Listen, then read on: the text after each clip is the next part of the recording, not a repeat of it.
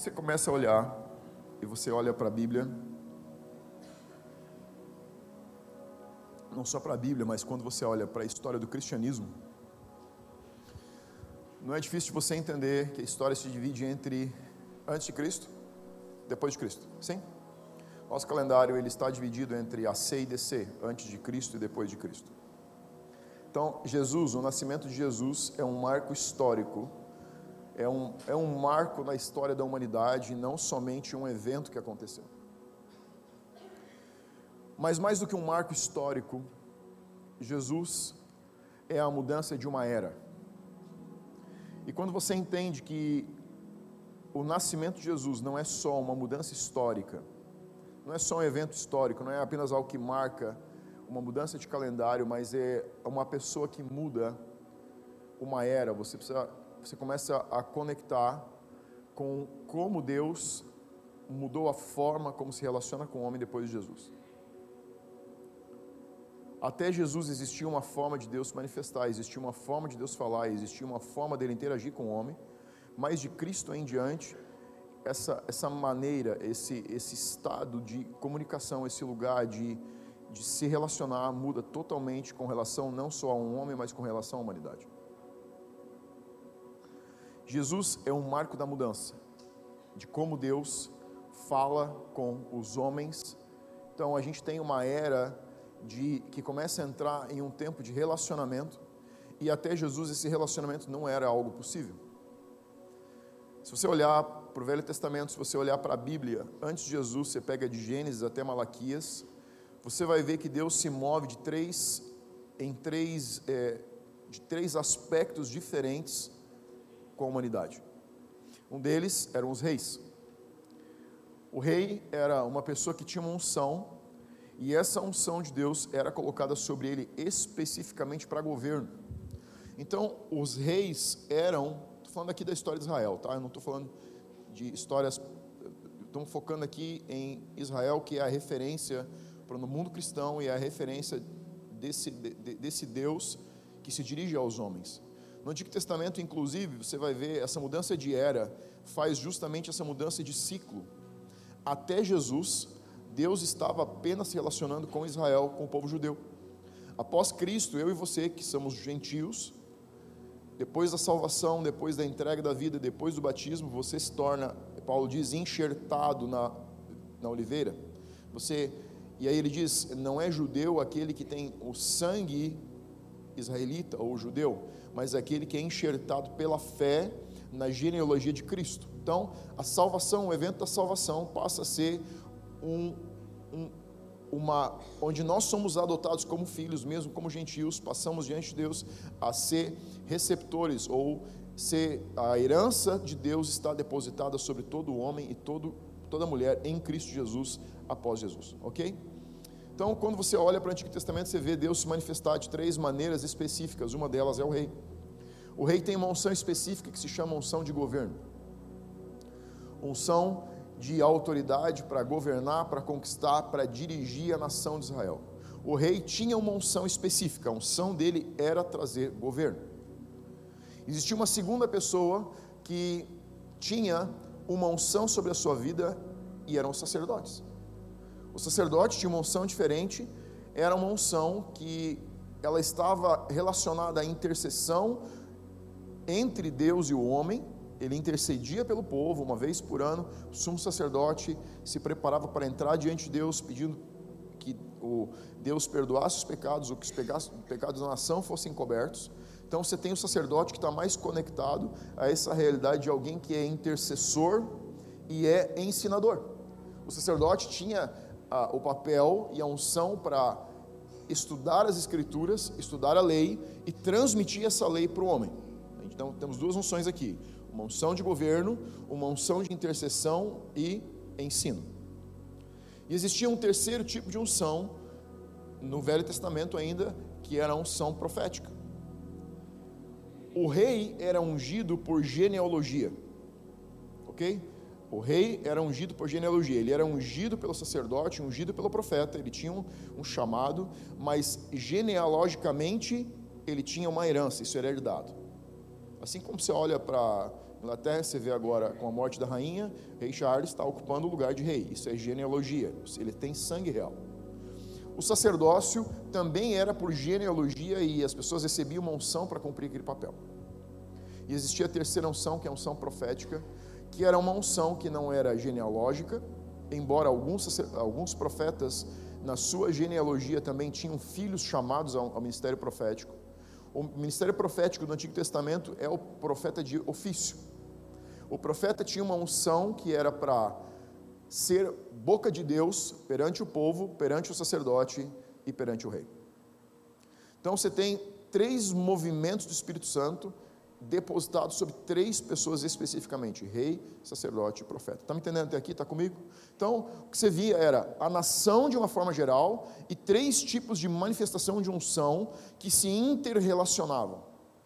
O profeta, às vezes, confrontava os sacerdotes, porque estavam ensinando, estavam trazendo os ensinos errados a respeito da lei. O, sacer, o profeta também confrontava o rei e o profeta confrontava o povo. Então você tem, o profeta era uma unção muito presente de confronto no Antigo Testamento, que também muda no Novo Testamento, onde a gente tem uma unção profética agora é confortar e consolar. Esse é o mover profético do Novo Testamento. Por isso que você vê que quando os profetas chegavam nas aldeias, quando os profetas entravam no Antigo Testamento em algum lugar, a primeira coisa que o pessoal corria lá e perguntava: quem vai morrer? Porque a entrada do profeta significava que pescoço ia rolar. Alguém estava perdendo algo e alguém ia entrar nesse lugar. Quando você olha para o Novo Testamento, você percebe, uma unção profética que é totalmente diferente. A unção profética do Novo Testamento é para consolo, é para exortação e é para conforto. É um movimento profético. Temos ainda no Novo Testamento profetas de ofício. A gente chama de profetas de calibre, homens que são chamados por Deus e tocam nações. Quem uh, viu meu, meu, meu Instagram essa semana, eu publiquei um story de uma profecia que foi entregada na, no Avivamento de Toronto sobre o Brasil, que nós vemos hoje o Brasil se mover, um movimento que você está vendo que é o Espírito Santo que está gerando na nação de uma forma geral, onde você vê pessoas que estão começando a olhar e ver a verdade do que é o coração de Deus sobre política, cara, isso é movimento de Deus, isso é uma palavra profética lá do Avivamento de Toronto, de muitos anos atrás, e que nós declaramos que vai permear o Brasil inteiro vai soprar sobre o Brasil e vai trazer definição de como nós e nossos filhos viveremos os próximos anos. Amém? Amém. Então, nós temos os três, os três tipos de unção do Velho Testamento que estavam baseadas em direção, ensino e governo. Direção, ensino e governo. Era assim que Deus se movia nessa temporada. Agora, a verdade é que essa expressão até Malaquias, reino de Deus, você não consegue entender o contexto de reino de Deus se você lê o Velho Testamento. A unção de ensino, governo e, e, e, ensino, governo e profético era apenas direcionada, ela toda ela apontava para a vinda do Messias. Então, se você lê Gênesis, Êxodo, Levítico, vai lendo todos os livros e você vai procurando por manifestações do reino, tudo que você vai encontrar é mensagem profética sobre Jesus o Cordeiro Pascal, a saída do Egito, percorrendo a, o deserto, a entrada na terra prometida, tudo é sobre Cristo. Sempre a mensagem profética do Antigo Testamento aponta para o Messias. Quando Jesus vem, a expectativa é, e, e toda a manifestação que se via, ou todo a, a, o entendimento sobre o reino que se tinha, era que o reino de Israel seria restaurado. E as Escrituras falam da restauração do reino, mas não falam sobre o reino de Israel como nação. Então, o que você tem de informação no Antigo Testamento, ela é muito superficial.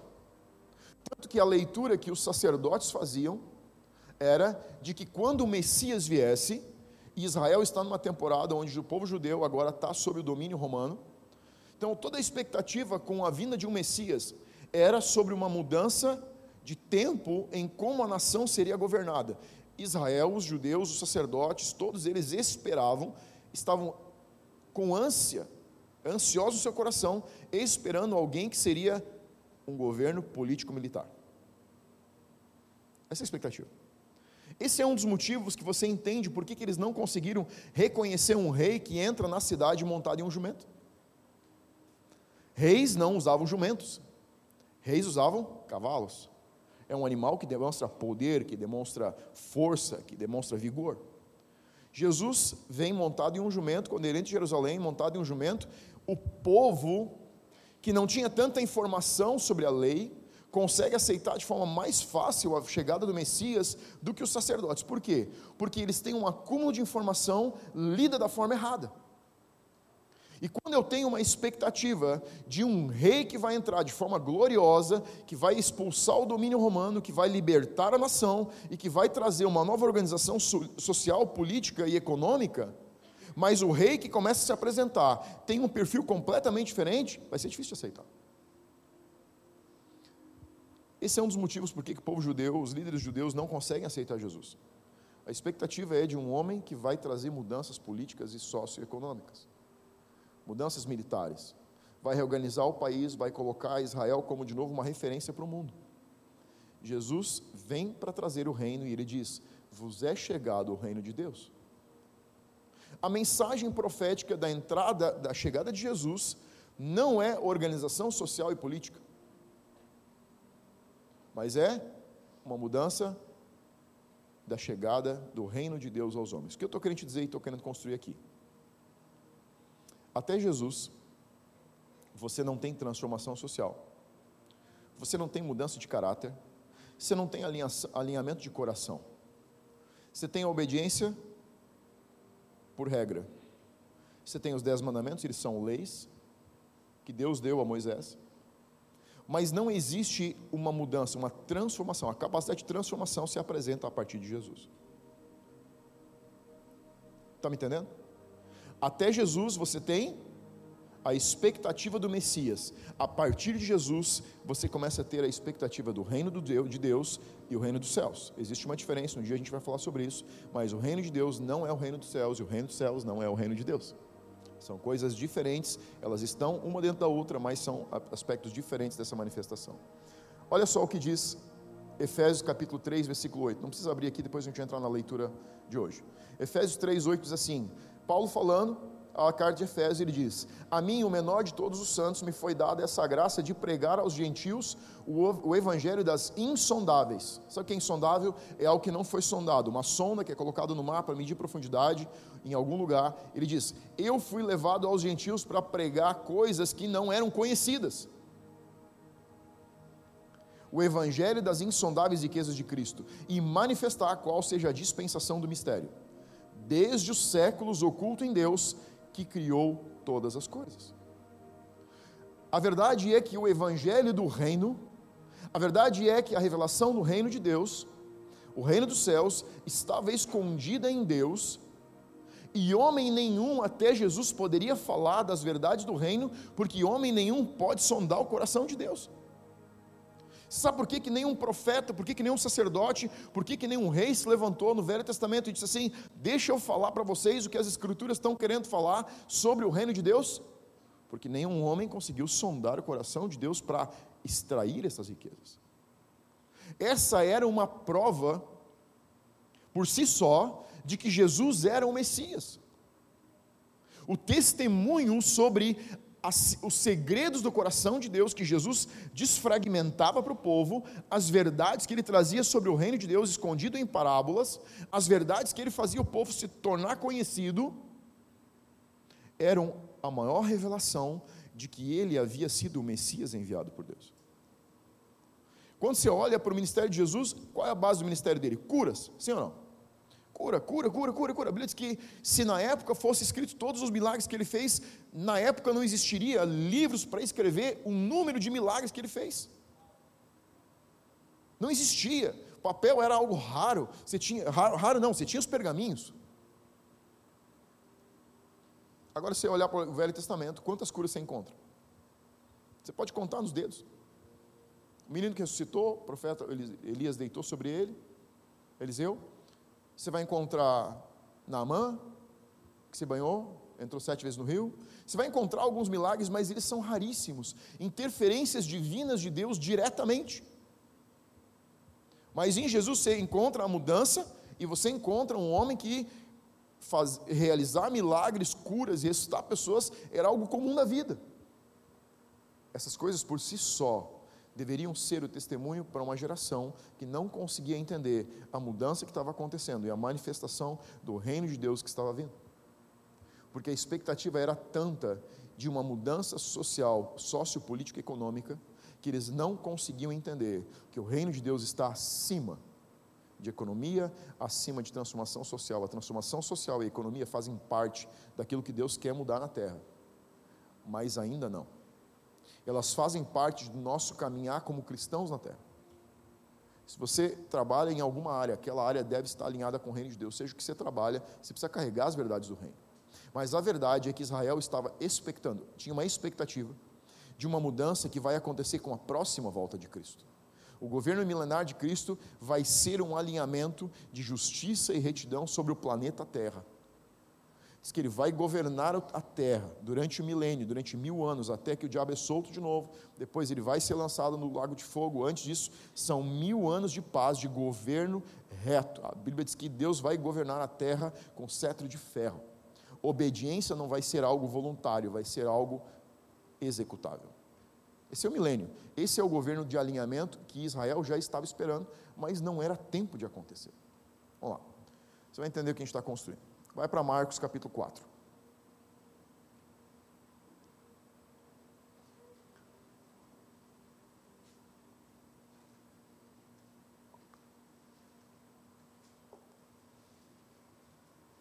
Marcos capítulo 4, versículo 10.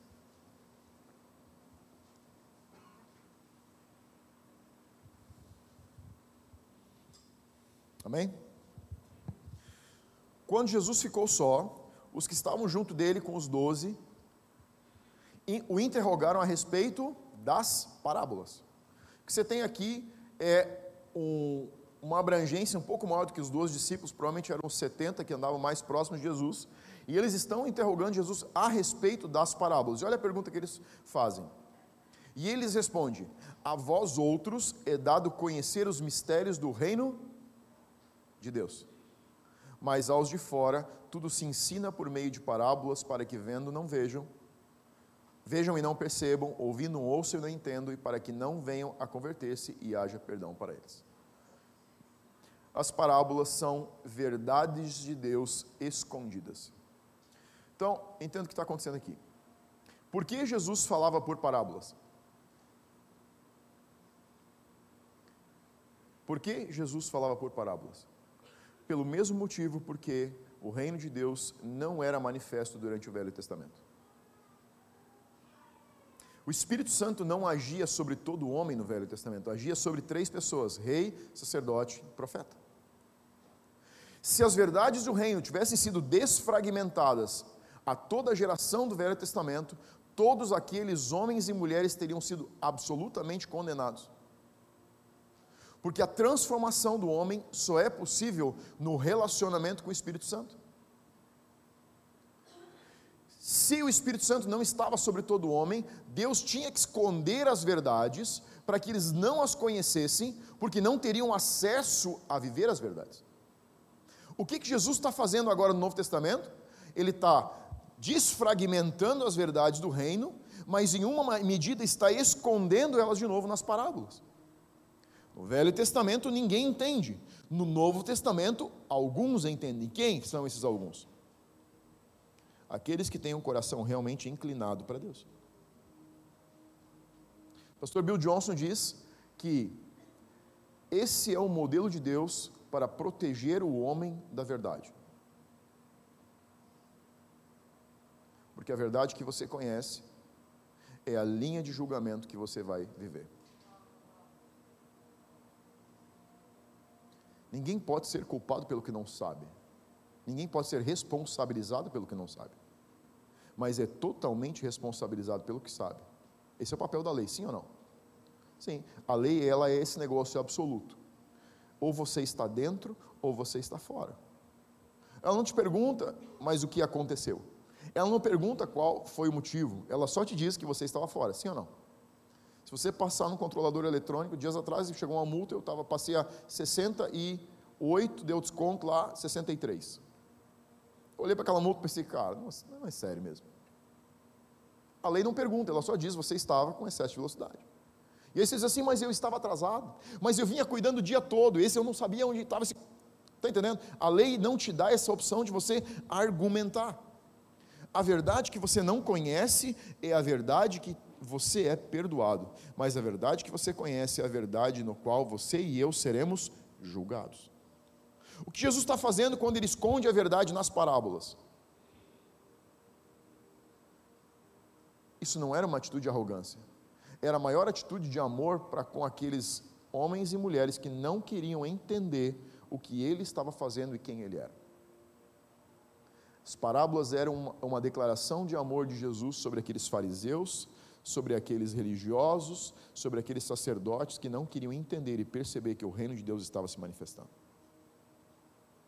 Era Jesus dizendo: Eu amo tanto vocês que vou esconder isso em uma medida, para que isso não se, se torne um nível de julgamento tão alto na sua vida que você não possa alcançar o perdão quando o Espírito Santo estiver agindo na terra. Está entendendo?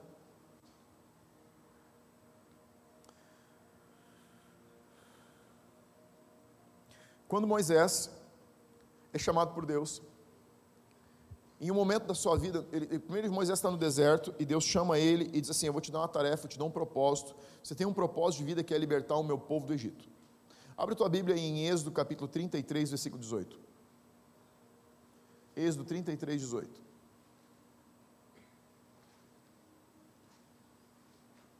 Eu quero construir isso bem com você, porque isso aqui tem que fazer parte de como você se relaciona com a Bíblia e como se você se relaciona com a vida cristã. Aqui eu estou te dando hoje um segredo essencial para você colocar a sua fé em desenvolvimento. Amém?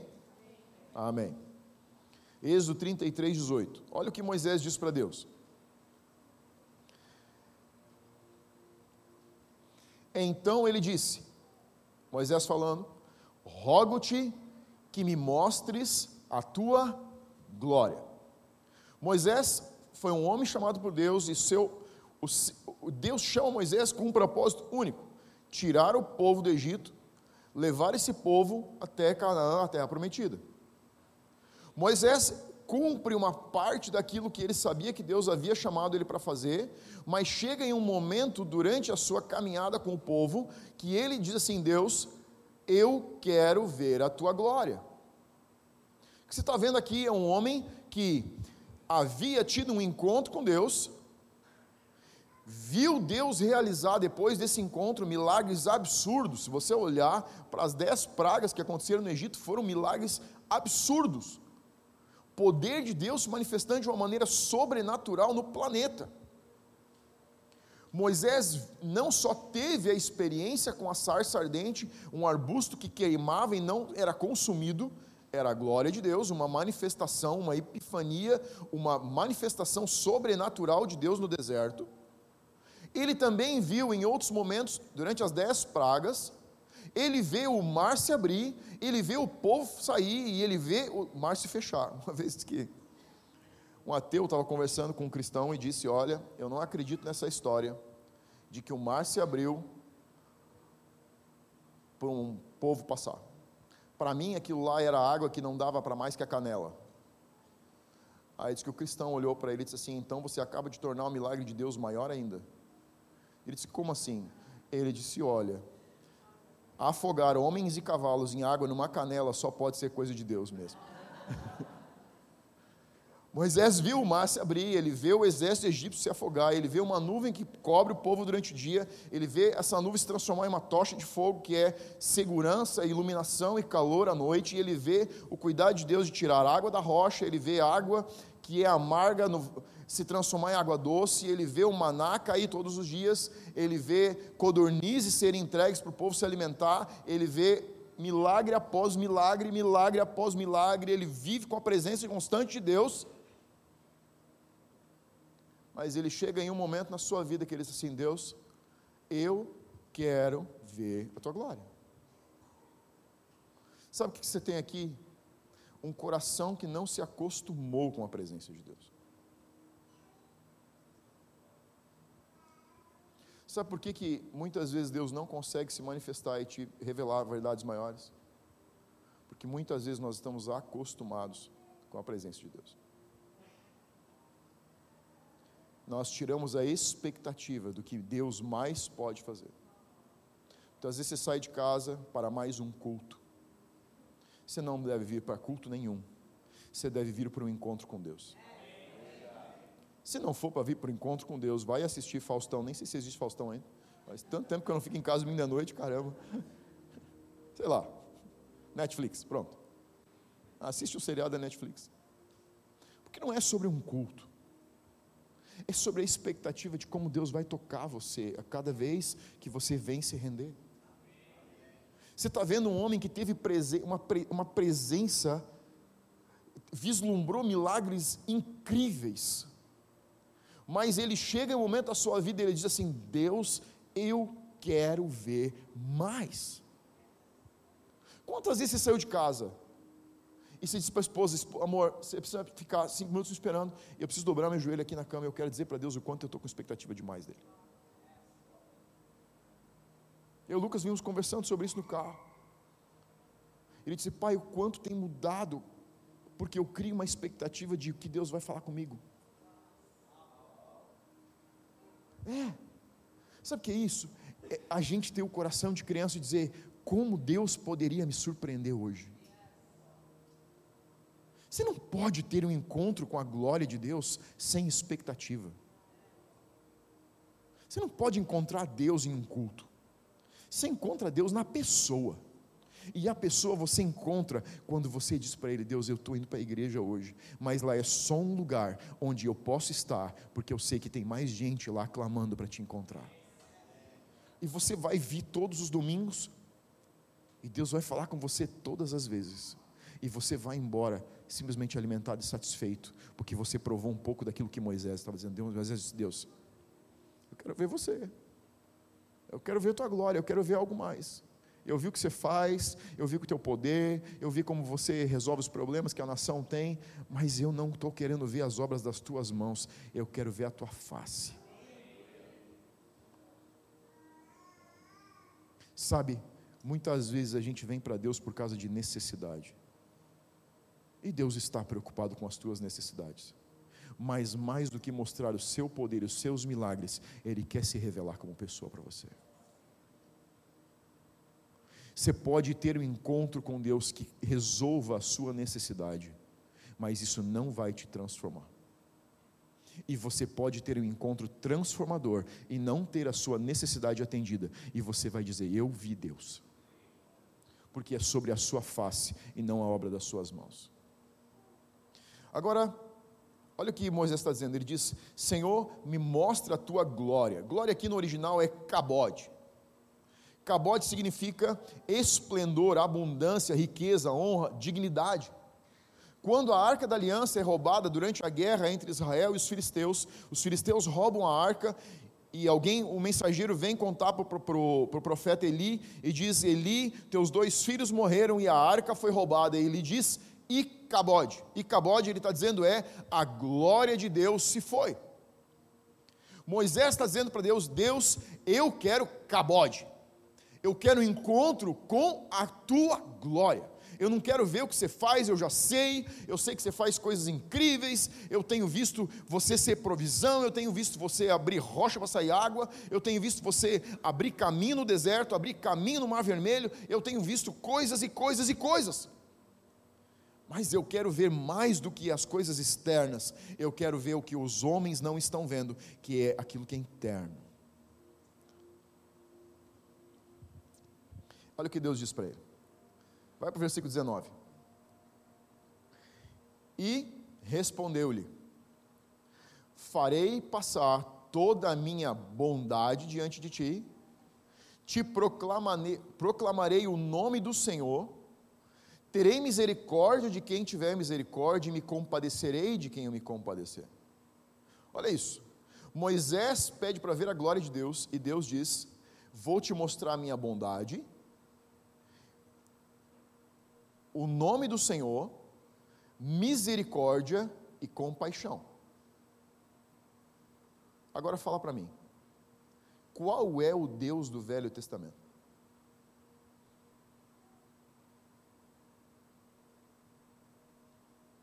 Esse Deus se parece com o Deus do Velho Testamento? Que Deus diz assim, Moisés, em três dias quero falar com você e com o povo. E diz que a glória de Deus desceu sobre o monte Moriá, de tal maneira em trovões, em relâmpagos, em tremor de terra, que o monte se tremia, que as pedras rolavam, uma nuvem cobre o cume do monte, e Deus disse: Mas avisa o povo, ainda não pôr a mão na montanha, que se homem ou mulher ou animal tocar a montanha, será fulminado. Deus diz: faça uma arca, coloque as tábuas da aliança, coloque a vara de Arão, coloca tudo dentro, e só os sacerdotes, os levitas, podem carregar a arca. Se alguém tocar, morre. Usar tenta segurar a arca para não virar e é fulminado. E Deus diz: o sumo sacerdote precisa entrar na minha presença uma vez no ano. Quando o sumo sacerdote vier para a minha presença, precisa ter se santificado durante três dias. O sumo sacerdote não dormia. Ele ficava acordado as últimas 24 horas e os sacerdotes ao lado dele, sacerdotes que estavam sob a sua liderança, ficavam lendo a lei e as escrituras, porque se ele tivesse um sonho poluído, ele morria quando entrasse no Santo Santo. Que Deus é esse? Você diria para mim que esse é um Deus de bondade, misericórdia e de compaixão? Ou é um Deus de justiça? Fala para mim. Justiça. Mas que Deus ele diz que vai se revelar.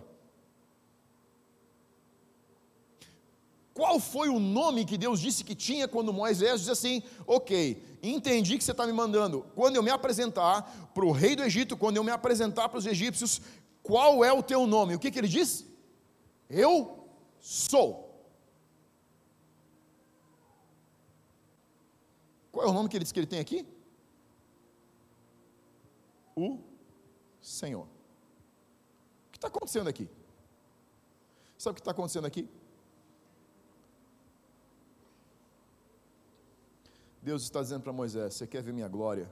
Eu vou te mostrar o meu filho. Jesus é bondade, Jesus é compaixão, Jesus é misericórdia e Jesus é o Senhor.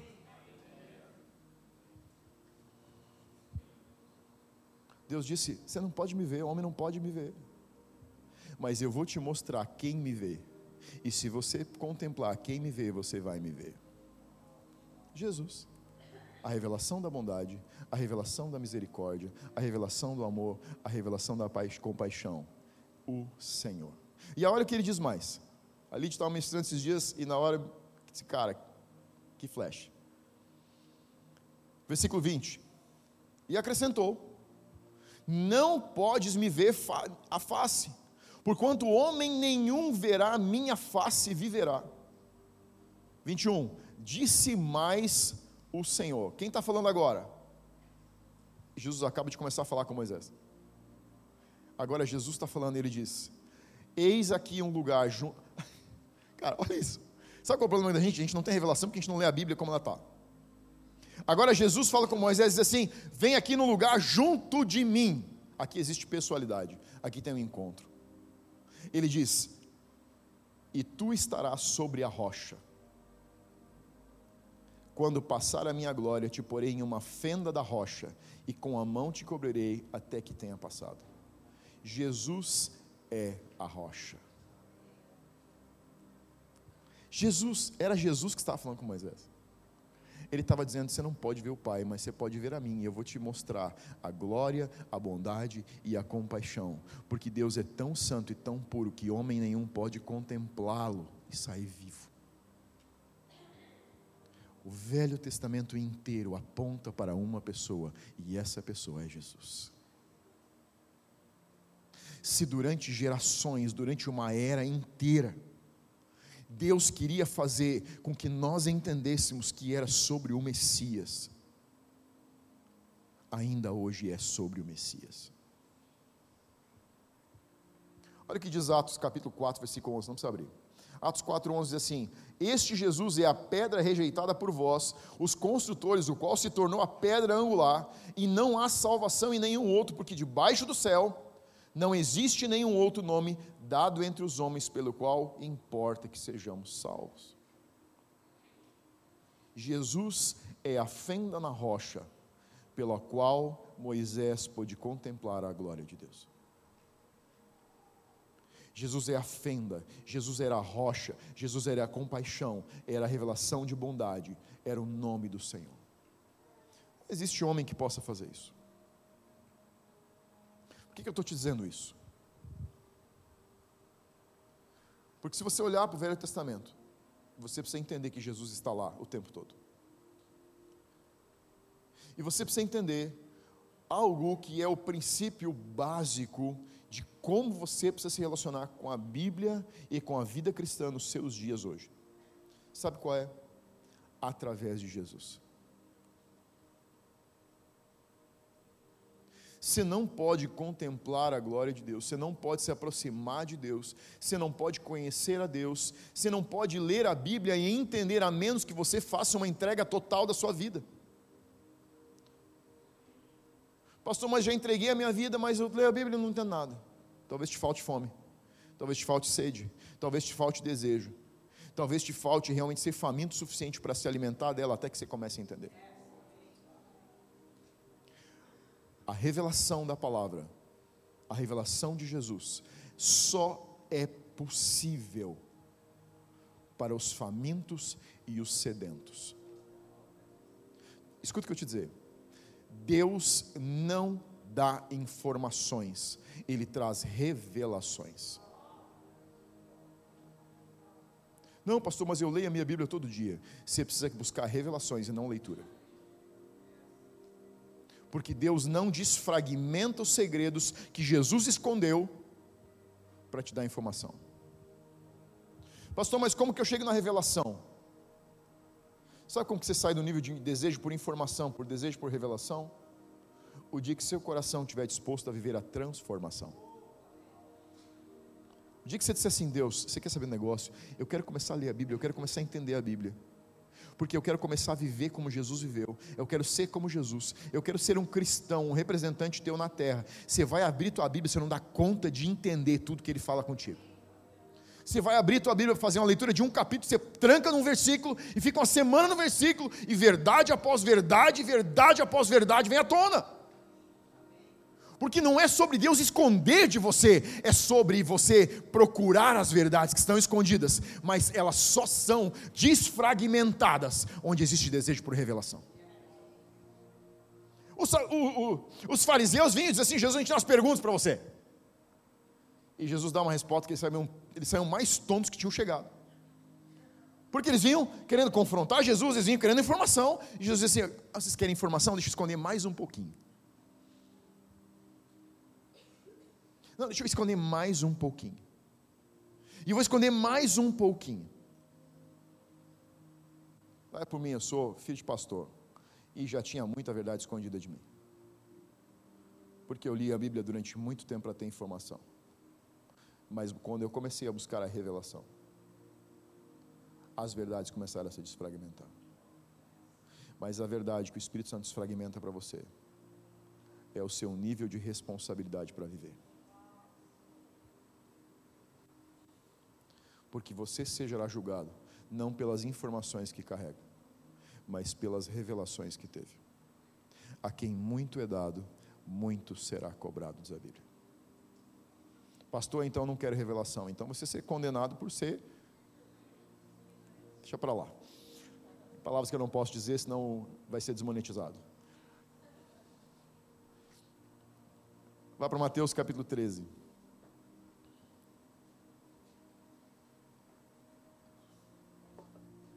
Gente vai entrar um pouco na palavra de hoje. Perdão. É que estava tão. É, eu fiquei tão impressionado com essas coisas que o Espírito começou a me trazer que eu disse, cara, isso aqui tinha que virar quase administração. Vamos lá. Mateus 13, versículo 24. A gente vai só começar isso aqui hoje. Vamos deixar concluída uma parte. E no outro culto que eu ministrar, eu vou concluir com você, porque tem verdades maiores que eu preciso te trazer. A parábola do joio. Outra parábola. Então Jesus falava por parábolas porque ele estava fazendo duas coisas: trazendo revelações e escondendo revelações. Entendeu isso? Amém? Se eu, eu então começo de novo, não tem problema.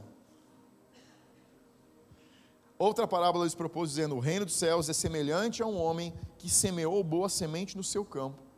Mas quando os homens dormiam, veio o inimigo dele, semeou o joio no meio do trigo e retirou-se. E quando a erva cresceu e produziu fruto, apareceu também o joio. Então, vindo seus servos, os servos do dono da casa, lhe disseram: Senhor, não semeaste boa semente no teu campo? De onde vem, pois, esse joio? Ele, porém, lhes respondeu: Um inimigo meu fez isso. Mas os servos lhe perguntaram: Queres que vamos e arranquemos o joio? Não, replicou ele, para que ao separar o joio, não arranqueis também com ele o trigo. Deixai-os crescer juntos até a colheita, e no tempo da colheita direi aos ceifeiros: Ajuntai primeiro o joio, atai-o em feixes para ser queimado, mas o trigo recolhei-o no meu celeiro. Agora eu vou te pedir para ir para o versículo 36 do mesmo capítulo. A explicação da parábola do joio. Amém? Então, despedindo as multidões, foi Jesus para casa. E chegando-se a ele, os seus discípulos disseram, de novo a frase de sempre: Explica-nos a parábola do joio no campo.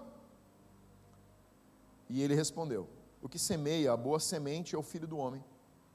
O que é o mundo? A boa o filho do homem. O campo é o mundo. A boa semente são os filhos do reino, o joio são os filhos do maligno.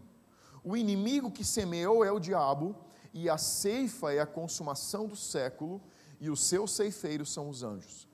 Pois assim como o joio é colhido e lançado ao fogo, assim será na consumação do século mandará o Filho do Homem os seus anjos, que ajuntarão do seu reino todos os escândalos e os que praticam iniquidade, e os lançarão na fornalha acesa. Ali haverá choro e ranger de dentes. Então os justos resplandecerão como o sol no reino do seu Pai. Quem tem ouvidos para ouvir, ouça. Eu quero ficar com esses últimos quatro versículos, que realmente é aqui a gente vai ficar hoje. O primeiro ponto aqui é, que você pode tirar de lição o julgamento não está acontecendo hoje. Quando o julgamento vai acontecer? No fim dos séculos. Jesus está me ensinando algo com seus discípulos que era confrontante com muitas vezes a expectativa das pessoas. Você vai ouvir de pessoas: se Deus existisse, o mundo seria um lugar melhor para viver. Se Deus existisse, não haveriam doenças. Se Deus existisse, pessoas não, crianças não passariam fome, não passariam necessidade. Se Deus existisse, o homem não travaria guerras. Isso não é uma verdade total, isso é uma verdade parcial. Esse foi o plano de Deus quando começa a humanidade no jardim do Éden. Tudo que você vê desalinhado com aquilo que seu coração sonha para a humanidade, para a sua família, para as pessoas que você ama, são resultados da escolha de, do nosso velho e antigo pai e antiga mãe, Adão e Eva a escolha de Adão e Eva colocaram toda uma geração de pessoas no mundo sob uma lei de corrupção que nós vivemos. Doenças, dor, morte física, saudade, fome, necessidade, corrupção, todo o mal que você se vê se manifestar, se propagar e crescer sobre a terra não foi plano de Deus. E Deus vai retornar para esse plano depois da sua vinda. Não existe mais morte, não existe mais dor. É de eternidade em eternidade, gozando de paz, de justiça, de retidão, de integridade, de verdade. Esse é o governo de Cristo sobre a terra. O mal que você vê hoje é a herança que nós recebemos. Deus nunca planejou a maldade na terra. Isso foi uma escolha de um homem e de uma mulher. Então, o primeiro ponto é que se você olhar para a terra hoje, você vai ver que homens e mulheres bons e boas, e homens maus e mulheres más, pessoas boas e pessoas más convivem e precisam conviver juntos. Você precisa conviver sua vida com maldade acontecendo do seu lado, e isso é um fato. Que nível de julgamento Deus está estabelecendo hoje? Nenhum. Por isso que o mal se propaga da forma como ele se propaga. A Bíblia diz que a chuva cai sobre bons e maus. É um fato de que Deus abençoa os seus filhos, é um fato de que Deus cuida dos seus, isso tudo é um fato. Mas é um fato de que você vê o mal se propagar. Vê ou não vê? Sim. É um fato que você queria ver ele não se propagar? É um fato. Mas isso não é algo dessa era ou desse tempo kairos que nós estamos vivendo. Isso vai ser algo que vai acontecer na terra após a volta de Cristo, depois do governo milenar, 100% absolutamente será retidão, integridade, verdade, saúde, paz e alegria, justiça, tudo isso vai estar sobre a terra. Mas esse é o momento onde você vai acabar, em alguma medida, sofrendo familiares seus vão sofrer, seus filhos vão passar necessidade, alguma necessidade, você vai ter que tomar decisões que vão ser dolorosas, tudo isso faz parte da vida hoje. Não adianta você criar uma expectativa que se você se relacionar com Deus, tudo vai ser resolvido. Não vai ser tudo resolvido. A sua eternidade está resolvida. Jesus disse: No mundo vocês terão. Esse é o mundo que nós vivemos. Elas fazem parte da vida. Doença faz parte da vida, assim como cura, assim como oração por cura e milagre faz parte da vida, doenças fazem parte desse mundo. Despedidas fazem parte desse mundo. É a herança que nós recebemos dos nossos antigos pais. O versículo 40 diz: Assim como o joio é colhido e lançado no fogo, assim será na consumação do século. O que você está fazendo quando se relaciona com Deus é definir a sua eternidade. Sim, você tem um nível de proteção de Deus. Sim, você tem um nível de bênção de Deus. Sim, você tem um nível de cuidado de Deus que é coerente à integridade com que você vive. Fato. Mas sim, a injustiça, a maldade será condenada no final dos séculos. Teremos que viver em um mundo que é caído, um mundo que é corrompido, um mundo que está passando por um estado de decomposição e de degradação o que você está fazendo é definir o seu destino e a sua eternidade. Você não tem o poder de, de, de decidir ter ou não um destino. Você pode e tem a autoridade e poder e a escolha de definir qual será o seu destino. Destino existe? Sim. Vou dizer o destino, eu vou ler a mão de todos vocês agora. Todo mundo aqui vai morrer se Jesus não voltar. Uns antes, uns depois. Pastor, mas me disseram que o destino não existia. Existe. Morte é o seu destino. Agora, existe a definição de como você vai passar a sua eternidade. E isso eu não sei. Eu não sei sobre a minha esposa, não sei sobre os meus filhos. Eu preciso saber sobre mim mesmo. Isso não é uma herança que é transmitida, isso é uma escolha individual. Assim como você tem a sua vida e faz dela o que quer, você tem a sua eternidade e faz dela o que quer.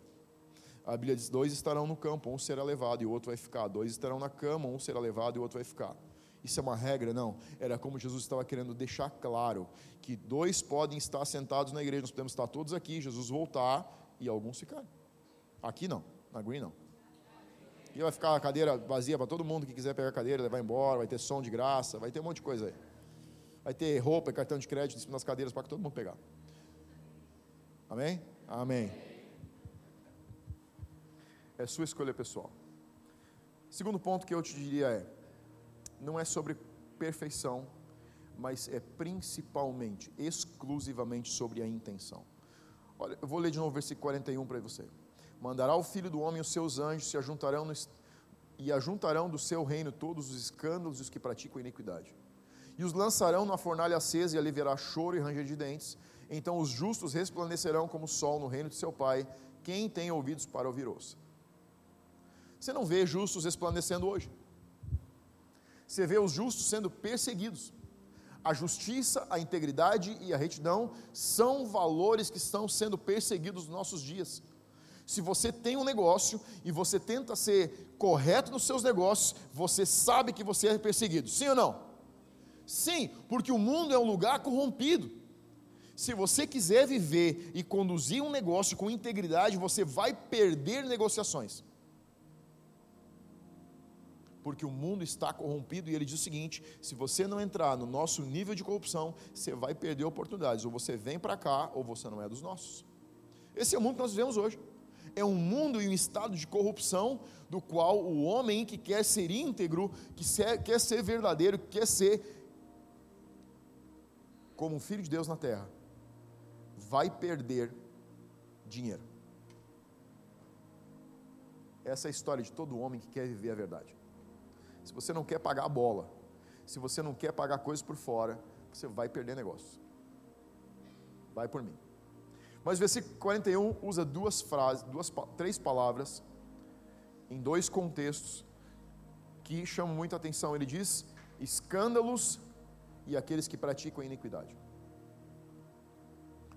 Escândalos aqui, no original, é armadilha. Tudo que faz alguém tropeçar. Praticar iniquidade aqui significa desprezo ou violação recorrente, descumprimento por não dar devido valor, por não, se, não considerar a verdade.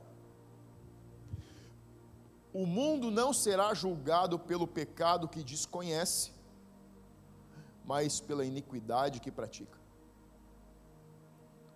Escuta isso. Ninguém será julgado pelo pecado que desconhece, mas sim pela iniquidade que pratica. É isso que o versículo está dizendo. Escândalos fala da falta de compromisso com a verdade ou conivência.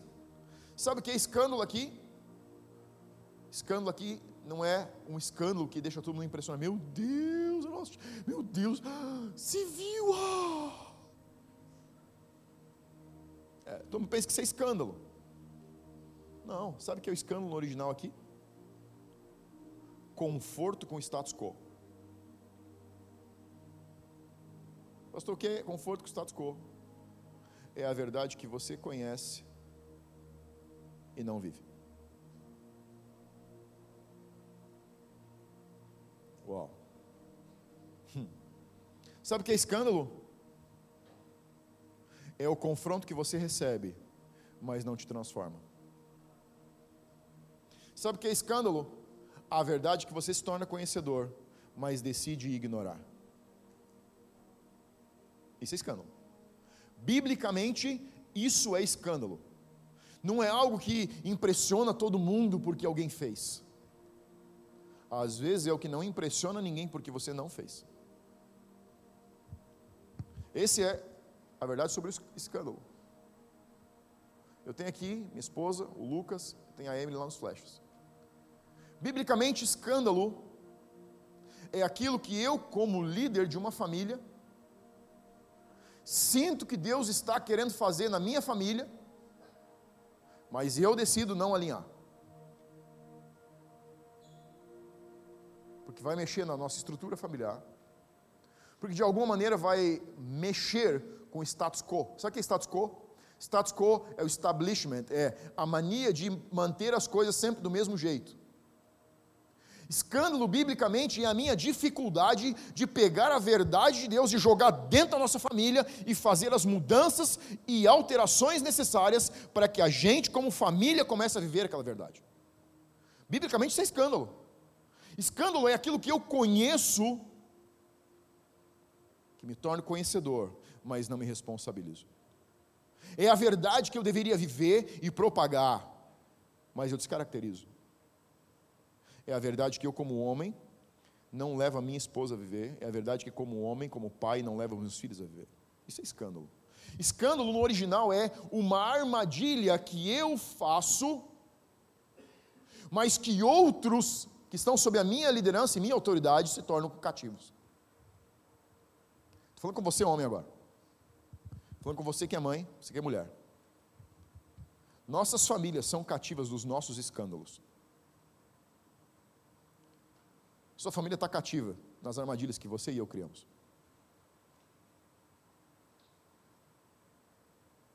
Pastor, não dá para voltar para a parte do Antigo Testamento? Vamos ficar um pouquinho mais aqui, vai ficar legal. Sabe o que é escândalo? É quando eu, como pai, sei o que deveria estar acontecendo com os meus filhos, mas não faço nada a respeito, porque de alguma maneira isso vai confrontar eles de algo que eu já permiti. É daquilo que eu, como marido, como pastor de uma igreja, sei que deveria confrontar, e não confronto porque eu tenho medo de perder membros é de que eu, como líder de uma liderança, de uma governança principal ou de uma governança secundária, não confronto na minha liderança, porque eu tenho medo de ficar sozinho nessa liderança. Isso é escândalo. Escândalo não é o que te impressiona do lado de fora, escândalo é o que, que, que gera um cativeiro do lado de dentro. Isso é escândalo. A minha responsabilidade é não causar escândalos como um cristão, é olhar para a Bíblia, buscar uma revelação, gerar essa mudança, quebrar o ciclo na minha vida então quebrar o ciclo na minha família, no meu casamento, então quebrar o ciclo na vida dos meus filhos, então quebrar o ciclo na minha liderança e então quebrar o ciclo na minha igreja. Eu estou dando a oportunidade de você e estou desfazendo armadilhas que fazem pessoas cativas.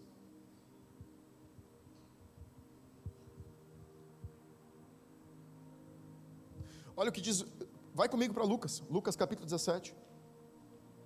Vai comigo para Lucas capítulo 17. Olha comigo. A gente está lendo a Bíblia aqui, sim ou não? Essa igreja lê a Bíblia, sim ou não? Amém. A gente quebra as cadeias, sim ou não? Amém. Cadeiras quebrar. Lucas 17, versículo 1. Os tropeços. Você está vendo quantas palavras de Jesus são duras com a gente muitas vezes? E quantas vezes a gente quer aquelas palavras de tudo vai dar certo, seja feliz, viva uma vida boa. Olha o que diz 17:1. Disse Jesus aos seus discípulos: É inevitável que venham. Ah, não consigo ouvir, é inevitável que venham escândalos. Mas ai do homem pelo qual eles vêm. Melhor fora que se lhe pendurasse ao pescoço uma pedra de moinho e fosse atirado ao mar, do que fazer tropeçar um destes pequeninos. Está comigo? Não é sobre o pecado que você comete, é sobre o escândalo que você gera, é sobre a, a cadeia que você estabelece sobre a sua família. O pecado que você comete, que você não conhece, isso não é um problema, isso não ofende Deus. Mas a cadeia que você gera é algo que aprisiona as gerações que vêm depois de você. É por isso que a Bíblia diz que Deus amaldiçoa até quantas gerações? Por quê? Por que, que ele amaldiçoa gerações? Porque Deus amaldiçoa as pessoas? Não, porque nós permitimos que a maldição chegue, chegue nas nossas gerações. O provérbio diz que a maldição é como um passarinho. Sabe o que o provérbio quer dizer quando diz que a maldição é como um passarinho? Eu posso te amaldiçoar quando você quiser. Se não tiver um galho para esse passarinho pousar, ela precisa voltar. Ai, pastor, jogou a maldição em mim. Depende, você tem galho na cabeça? Não é aquele tipo que eu estou falando, eu estou falando de outro. Você tem pouso na tua cabeça? Se não tem pouso na tua cabeça, a maldição volta para quem jogou. Agora, se tem galho, que é coisa que coloca na cabeça da gente, não coloca, em nome de Jesus. O passarinho pousa. Sabe o que a Bíblia está dizendo? O provérbio está dizendo que se você abre uma brecha se é algo que você permite, é claro que vai pousar sobre você. Mas se você não permite, se você não cria um ambiente de conforto, um ambiente onde a maldição pode pousar, ela não pode pousar em você. E sabe quantas vezes já tinha galinha estripada aqui na frente com milho? Você acha que eu tenho medo de macumba? Eu tenho que cuidar da minha vida para esse negócio não pegar em mim e voltar lá para onde veio. Eu não preciso nem saber o endereço, ela volta sozinha, ela sabe. Você não precisa se preocupar, pastor, mas macumba pega, pega. Se você tiver que sua vida em dia em Deus, pega em quem mandou esse negócio para você. Você pode passar na frente assim, oi, você sabe o endereço, pode voltar para lá.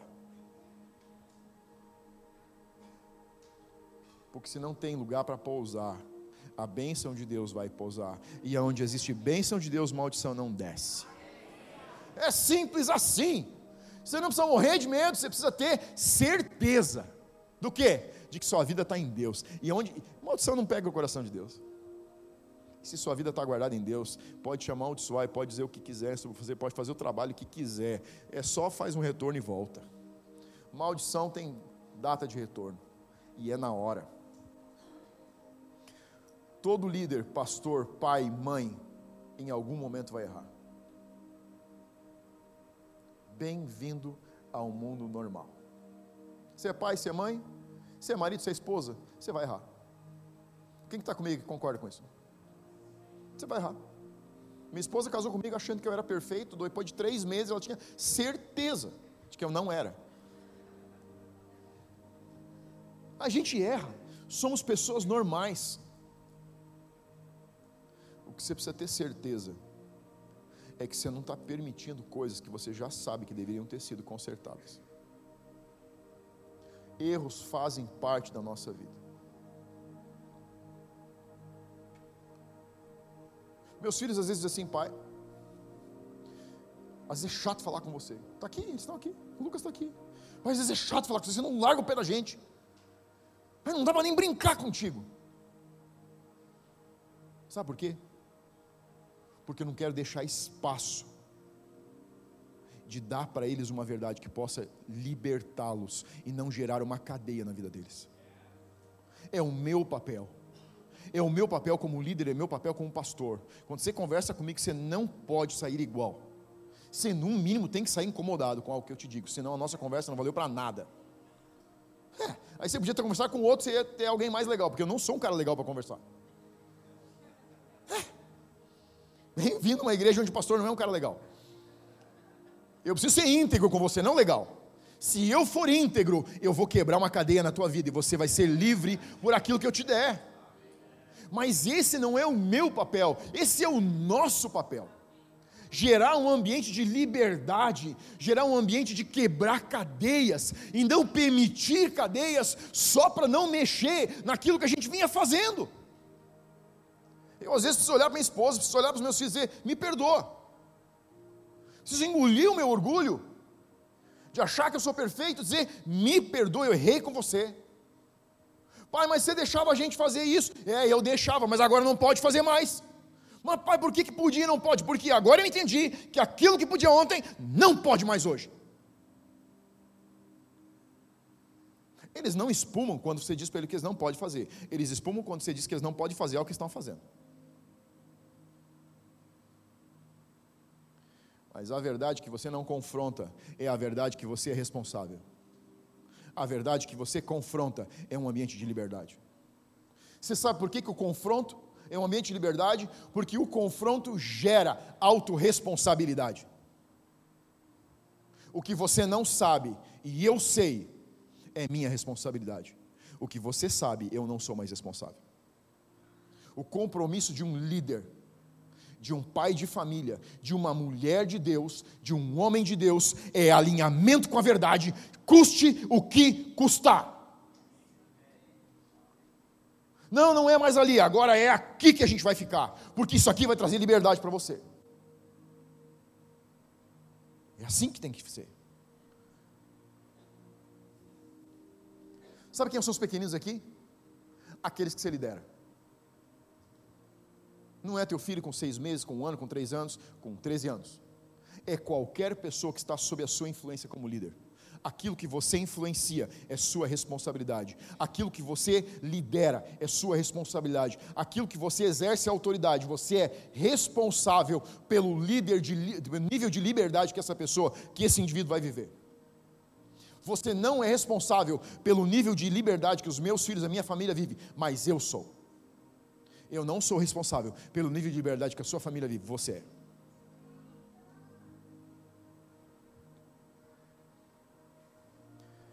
Olhe, tenha coragem de olhar para os seus escândalos e dizer, um dia depois, não são mais escândalos, são cadeias que foram quebradas. Pastor, mas tem coisa na nossa família, tem coisa na nossa vida, tem coisa no nosso casamento que a gente vinha permitindo já tem uns 15 anos que eles terminem hoje. Você quer graça de Deus para ver transformação? Eles têm que terminar agora. A graça de Deus só pode ser manifesta no seu nível de comprometimento com a verdade que Ele te revela.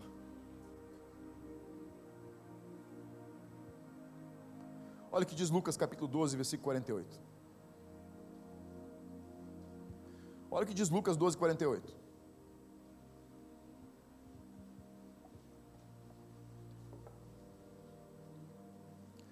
Aquele, porém, que não soube a vontade do seu Senhor e fez coisas dignas de reprovação, levará poucos açoites. Mas aquele A quem muito foi dado, muito lhe será exigido, e aquele a quem muito se confia, muito se lhe pedirão. A verdade que nós conhecemos é a expectativa de Deus sobre autorresponsabilidade. Eu e você somos chamados para viver as verdades do reino e não só conhecê-las. Eu e você somos chamados para ser referência para os pequeninos. Todos eles, quem são? Aqueles que estão entrando por essa porta. E aqueles que estão aqui e vieram depois de você. Mas eles precisam olhar para nós, porque nós nos tornamos, criamos cativeiros quando conhecemos e não vivemos aquilo que você permite se torna sua escravidão. Mais do que mãos levantadas, Deus procura um povo de coração rendido. Não é sobre o quanto você levanta as tuas mãos na adoração, e isso é muito importante. Mas é sobre quanto você consegue render o seu coração.